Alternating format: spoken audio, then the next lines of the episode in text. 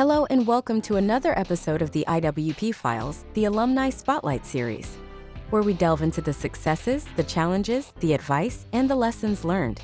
From a national security graduate's perspective, here is your host, Katie Bridges.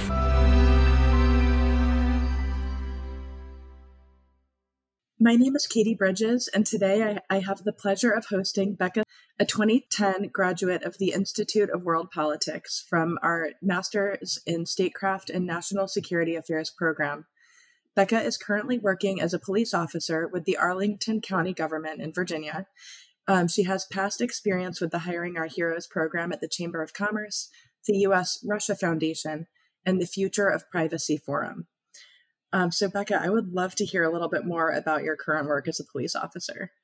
Um, yeah, well, it's it's kind of a a long story. Um, I kind of had a midlife career change, I guess is the best way to put it. I'd been kind of pursuing like um, operations and chief of staff type work in the nonprofit sector for a long time, um, about 17 years worth. And I just felt like I had kind of been sitting on the sidelines for a really, really long time and that I needed to put some skin in the game in order to make more of a difference. Um, and I was a little bit too old to go back into um, the military. So to me, the next form of service that's just as important, I believe, is service to your community. Um, so about I think it was April of last year, I reached out to Arlington County. Um, so I've got some friends who are also over there, and started working in the the hiring process. And it was a long hiring process. I started with them um, January of this year. I went straight to police academy, graduated police academy in June. Um, and now I am still in like the training phase, so I'm not completely solo yet. Um, but hopefully, hopefully, fingers crossed here in a couple of months. Um, but it's been a total life change in every way. Um, but I feel like I feel like um, a bit more fulfilled. I think is the best way to put it. I feel like I'm actually putting myself in situations that um, I guess the best way to describe it is I picture myself doing a job that not a whole lot of people would want to do, and I feel like I have skill set that enables me to do that. And if there's a need for something like that and people aren't stepping up to the plate, then it's all the more important for you to do that.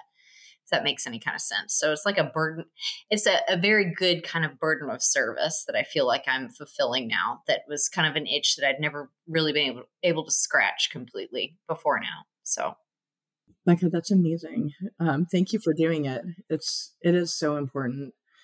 Um, can you tell us a little bit about the day in the life? I'm not sure how much you're able to share.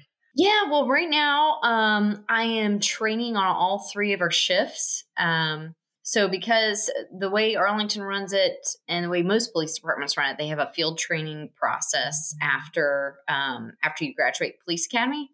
So that just means you're tagged on with another with a training officer when you're out on patrol, um, and they're evaluating you um, constantly make sure that you're going to be ready to go solo in a couple of months' time. So I started that whole process right after July 4th. And so I'm currently in the second phase of four phases of field training. And I mean, I'm I'm I'm on the street like doing regular calls. I've got a training officer with me, so they make sure that I don't uh, do anything terribly atrocious um, and stay within the confines of the law. And yeah, otherwise, I'm just kind of running it myself. And it's, um, it's extremely humbling. I will say that. That's probably the biggest thing. It's been very, very humbling. Obviously, I'm not 22 years old. Um, I'm a, much older than my colleagues. Um, and it's very, um, it's very humbling to start over and learn new things from other folks and just kind of keep an open mind about everything. Um, but yeah, old dogs can learn new tricks, I think. Good for you, Bekah. That's amazing. Do you feel ready yeah. to do it on your own? Uh, give me a couple more months and I will. I will. it's funny because the shifts are so different. So I, I finished up um evening shift, which runs from about like lunchtime to about 11 p.m. That was my first shift, and that was great. I learned a lot. Um, and now I'm on the midnight shift. So it's kind of like I don't know if you've ever seen the show um, Stranger Things, but it's kind of like living in the upside down world. Uh, everything looks completely different at night in Arlington, and every situation I feel like is completely different than how I learned it in the daytime. So it's been a little bit of a mind bender um, in terms of this, in addition to just getting used to the crazy schedule of sleeping in the daytime and working all night. Um, but I'll rotate off of that phase here in a couple more weeks, and then I'll go to a different shift. So we train on all the shifts before we're permanently assigned to one particular shift based on the needs of the department. So, so then you'll get permanently assigned to either the day or the night, or okay. Yeah, day work, night work, or um, midnights.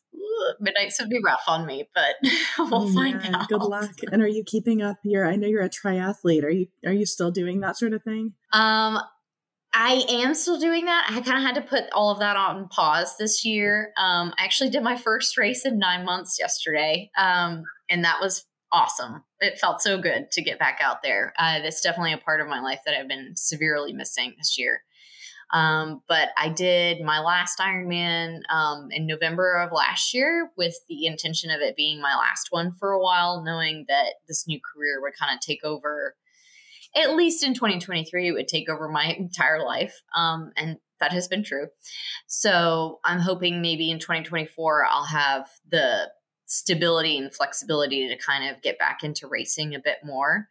Um, I did start coaching at our my CrossFit gym last year, so I'm hoping to get back into coaching again as well once this phase of training's over with. But sports are such a huge, huge part of my life, and I have learned that to be even more so this year because I've just severely been missing that aspect, that outlet. So um, I'm really hoping to get back into that a little bit more competitively next year. Man, I hope you're able to. Yeah. Well, very cool. Well, for the for the benefit of our listeners, I would also love to hear a little bit about your work as a, in your chief of staff and operations roles, because I know that you were doing some really yeah. significant work in in those roles as well. And I'd love to hear, you know, what was it like to be a chief of staff? Yeah, I think um I'd say probably the the role as a chief of staff or the organization that I learned and grew the most in was probably when I was at the US Russia Foundation.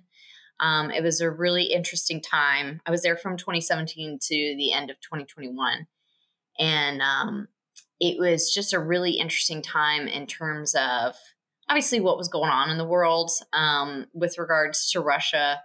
Um, you, the type of work that we were doing, um, USRF had been kind of kicked out of Russia proper back in 2015.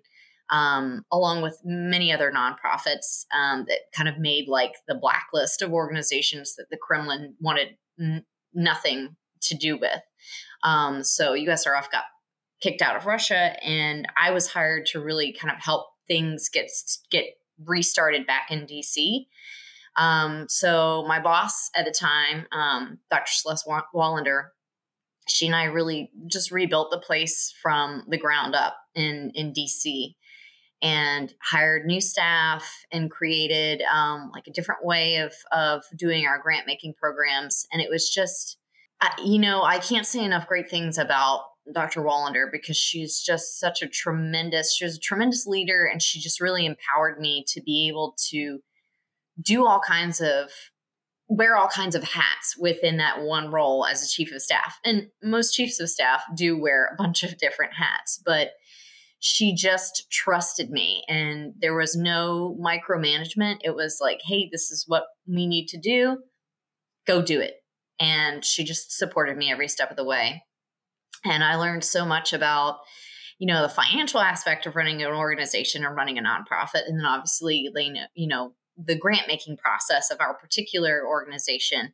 And then um, hr i was running the hr side of things and that's a whole different ball game too you know managing people and intricate relationships between employees and managing disputes. It was a bunch of different things that um, I was getting to do. But I just, it was a wonderful role for me and I loved my time there. Um, and I really loved working with Celeste. She's, um, uh, she's assistant secretary of defense now over at the Pentagon. So that's, that's kind of what precipitated my departure was she was getting tapped to go into the administration and I had been there for a few years and I thought, you know, it might be time to do something else. So it's been, it was, it was great. I loved the time there. And I loved,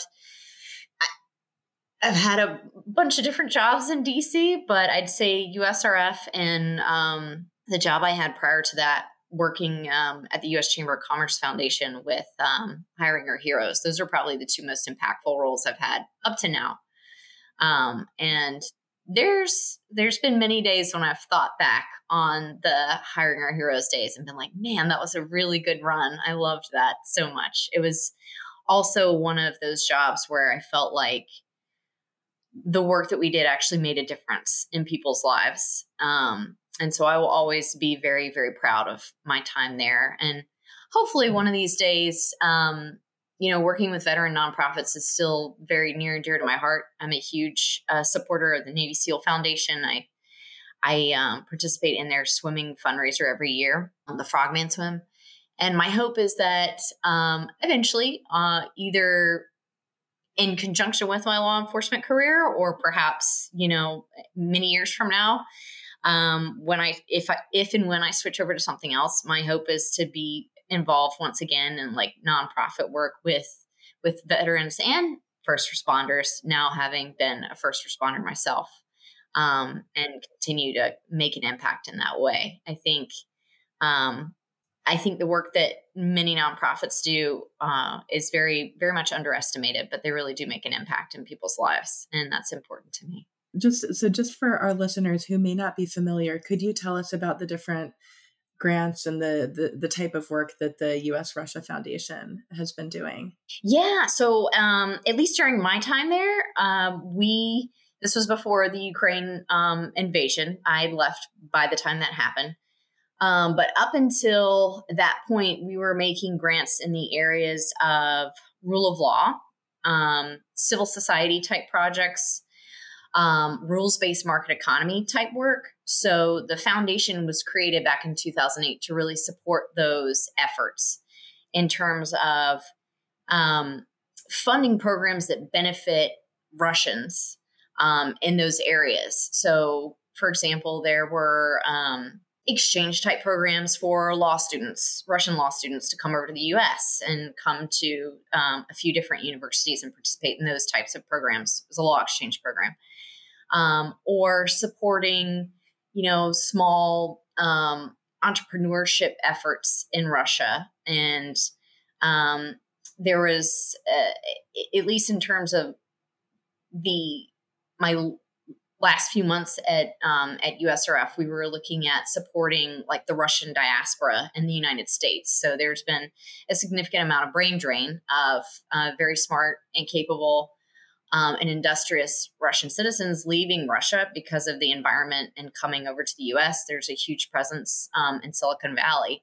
And so we were talking about, um, you know, getting involved in like STEM efforts to kind of promote those types of programs supporting the Russian diaspora in um, in the U.S. So I believe um, I believe USRF is doing some work to support um, the Ukrainians that have been affected by the invasion. I believe they got special permission to do that because the funding was always um, focused specifically on Russia, and we weren't allowed to deviate from that. Um, but I believe don't don't quote me on this. I believe they got a special permission to kind of do some tangential work supporting um, Ukrainians who were affected by the invasion. Well, thank you. Thank you for sharing. Yeah, I, I, did take a peek and it looks like they're also supporting Russian people who are speaking out against the invasion. So Yes. Yes. They the the the board condemned the invasion and yes. And you mentioned the Hiring Our Heroes program. And so I'd love to hear a little bit more about that in your role um, whenever you were working there. Yeah, so I, I, feel like I'm probably confusing people a little bit because I'm kind of going backwards in time as opposed to picking a time and rolling forward. Um, but I was with um, hiring our heroes from 2014 to 2017.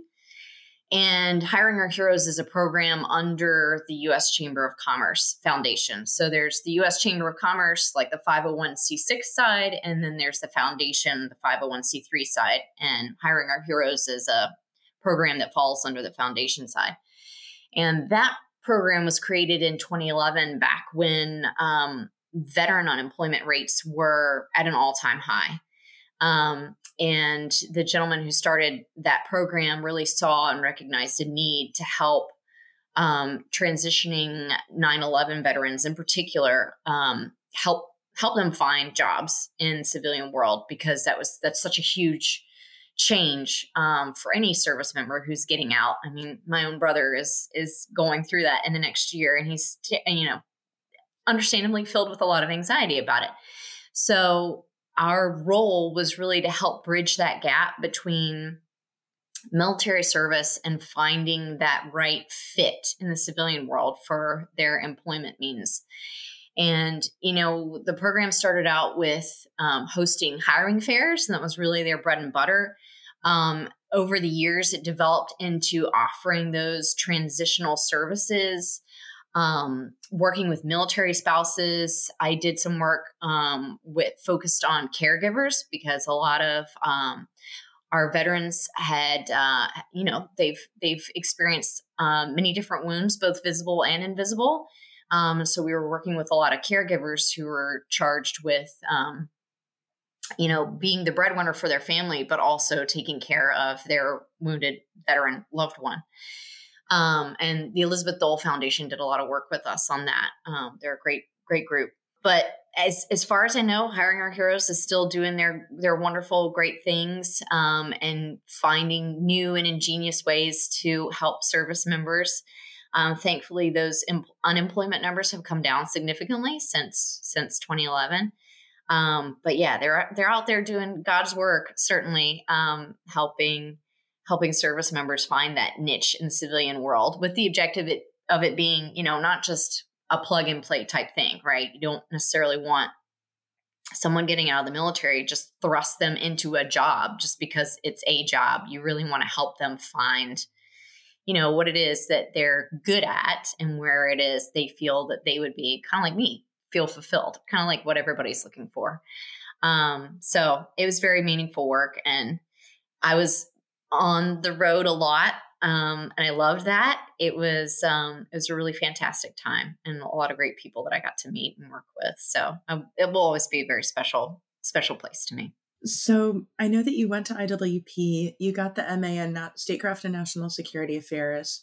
I understand you were planning to go into the intelligence world when this hiring our heroes awesome opportunity came up.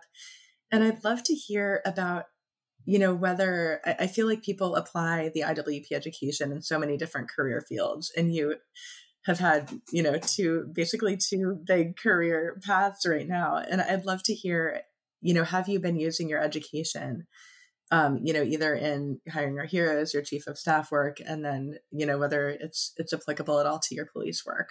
Yeah um, that is a great question. I feel like the most um, prior to now the most i used my degree was when i was w- working with usrf the us russia foundation for obvious reasons. Um, my degree was obviously in national security affairs um, with that specialization in, in intelligence but i really spent most of my time while i was at iwp focused on Russia and Eastern Europe. And I can remember, you know, back in 2007, I can remember a bunch of people kind of making fun of me at the time, saying like, "Why are you? Why do you care about Russia? Like, Russia? That's that's the Cold War. No one really cares about that anymore. You should be studying Farsi and focused on the Middle East."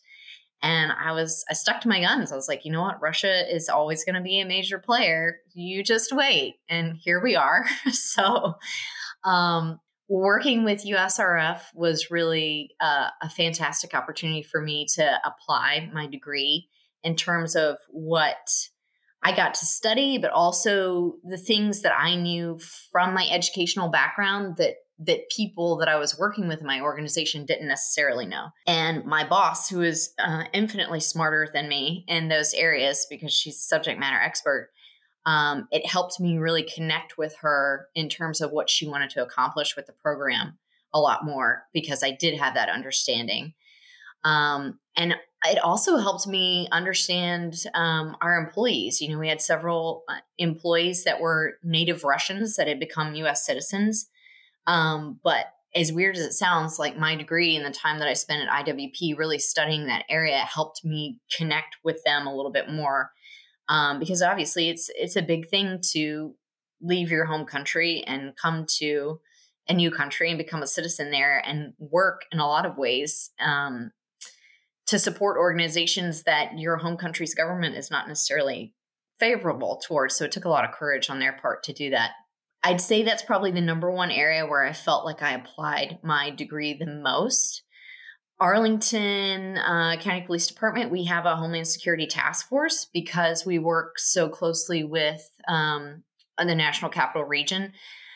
I would hope the opportunity might come um, eventually one of these days that I might be able to pursue that career path in terms of working with the task force. I think, just strictly speaking on, on educational background, that would be a good fit for me. But you know, it's all based on the needs of the department and and what kind of opportunities arise. So that would be a goal of mine. We'll see if that comes to comes to fruition. Um, I have really no way of knowing that right now, but the intelligence field, um, I'd say that's probably the one last little thing that I feel like I haven't quite checked that box completely. So, you know, we'll see. We'll see what the future holds. We'll see. But for now, um, I am I am very happy to be pursuing this this line of work, and I feel like it's it's the right fit for me. So, we'll never say never, but we'll see. so, so what advice would you give to someone who is thinking about becoming a police officer? Um, I know oh, you're man. just starting out in your career there, so it may be a hard question. Yes. Um, I would say that you are going to meet some of your best friends um, getting in that line of work. I met some truly wonderful people at the police academy in particular. Um, and Northern Virginia Criminal Justice Academy, they host um, about 17 different agencies. So uh, I was out there with Alexandria and Manassas City and Metropolitan Washington Airports Authority and Metro Transit. So there are a bunch of different agencies represented out there. Um, and I just met some truly wonderful people who have servants' hearts, who are just, you know, in many cases, they um, pushed back against friends and family members who said, Why would you ever want to be a cop? Like, this is a terrible idea. And they pursued it anyway.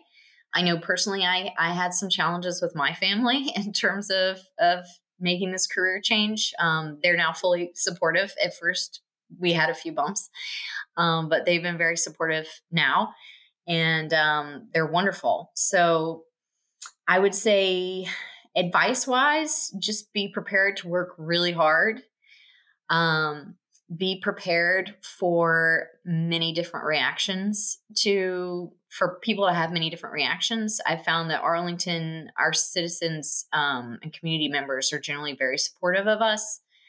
Um, but that's not always going to be the case right? Um, we're fortunate in arlington that we have that but a lot of communities don't necessarily have that. Um, you're going to get plenty of people having an opinion on what it is that you do. And um, you're going to have plenty of people be very appreciative of you and plenty of people, you know, basically spit in your face. So it's, it's very, for me, it's been very humbling dealing with those realities, but it's also been very humbling being 38 years old and starting over in a brand new career, really from the bottom up. Um, and just learning completely different things and what was it? Is it um, Rumsfeld that talked about the known unknowns and the unknown unknowns and being being aware of those things? I'm, I'm very aware of the things that I don't know. so um, being cognizant of that and um, just kind of keeping that in the back of your mind, but always keeping an open mind to learning new things. That's probably my biggest set of advice. That and have um, have a support system whether it's those friends um, that you've that you've made in your career but i think it's also for me like sports is a huge part of my balance Um, so my support system is my family and loved ones, um, but it's also very much like being physically active.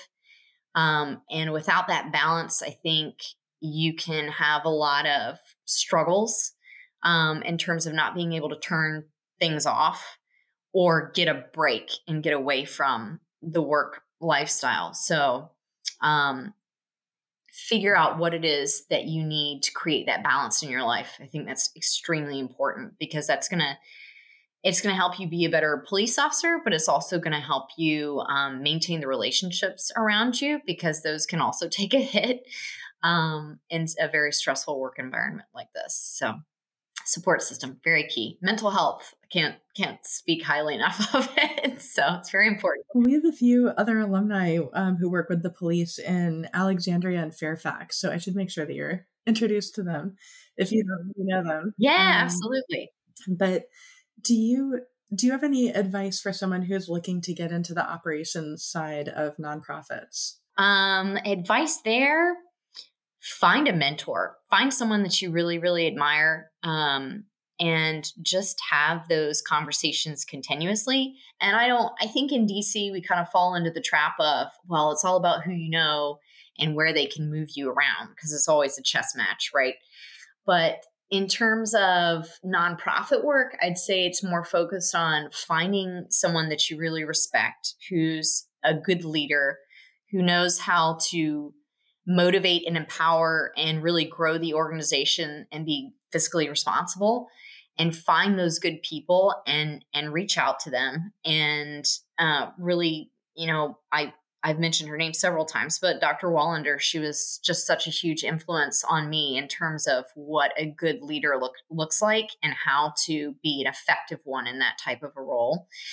And, you know, just talk to them, be honest with people, share your story and say, you know, there, there's no point in beating around the bush. Tell them where you want to go, what you want to do, and see what they have to say in terms of advice.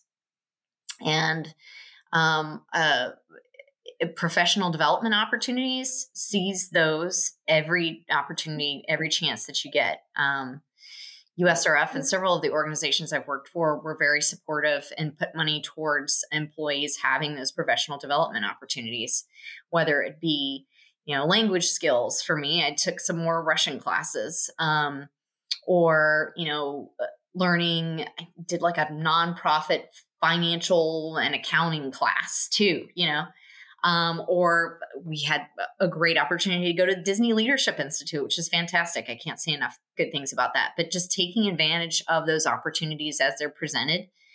Um, if your organization offers those professional development opportunities, do it. Like get those credentials, find a good leader, find a good mentor, and just, you know, start working, work hard. I, I mean, that's really the basic advice for every job in life is you got to work hard if you want it. So it, nothing's going to be given to you. awesome. Thank you. And I have one more advice question that I like to ask all of our alumni, and it's specific to new students at IWP. What advice would you give to a new student who is just joining the Institute to get the most out of their education? You know, when I was at IWP, we didn't have as many different fields of study uh, or credentials that I know are offered now. Um, I would say, kind of like what I said for the pursuing like job opportunities, but finding a mentor, finding a professor that you connect with really well. Um, if there's maybe you're going to school um, or going to get that degree to further an employment opportunity, you know, find an instructor that you really connect with um, and have those conversations about getting into that career field or how to navigate it. For me, um, those two fantastic uh, mentors that I had, they've sadly both passed now, but Bob Steffen and Brian Kelly, like they were tremendous, uh, tremendous influence on my educational career there. And I stayed in touch with them after I graduated. And I would still be in touch with them now um, if they were still here. But really connecting with those instructors and um, learning from them. Just you have to be a sponge, right? I mean, obviously, because you're studying, but be a sponge to the people that are around you. Because you really iron sharpens iron. You get smarter from the folks that are around you and learning from them. You also get smarter from obviously learning from your instructors and their own experiences. It's all about like gaining that wisdom that you need to succeed so. Very cool. Thank you Bekah. That's that's great advice. Well, thank you so much for talking with us today. It's been so interesting to hear about all of the different work that you've been doing and I truly wish you all the best in this new career. It's it's very exciting. Thank you so much. I really appreciate that.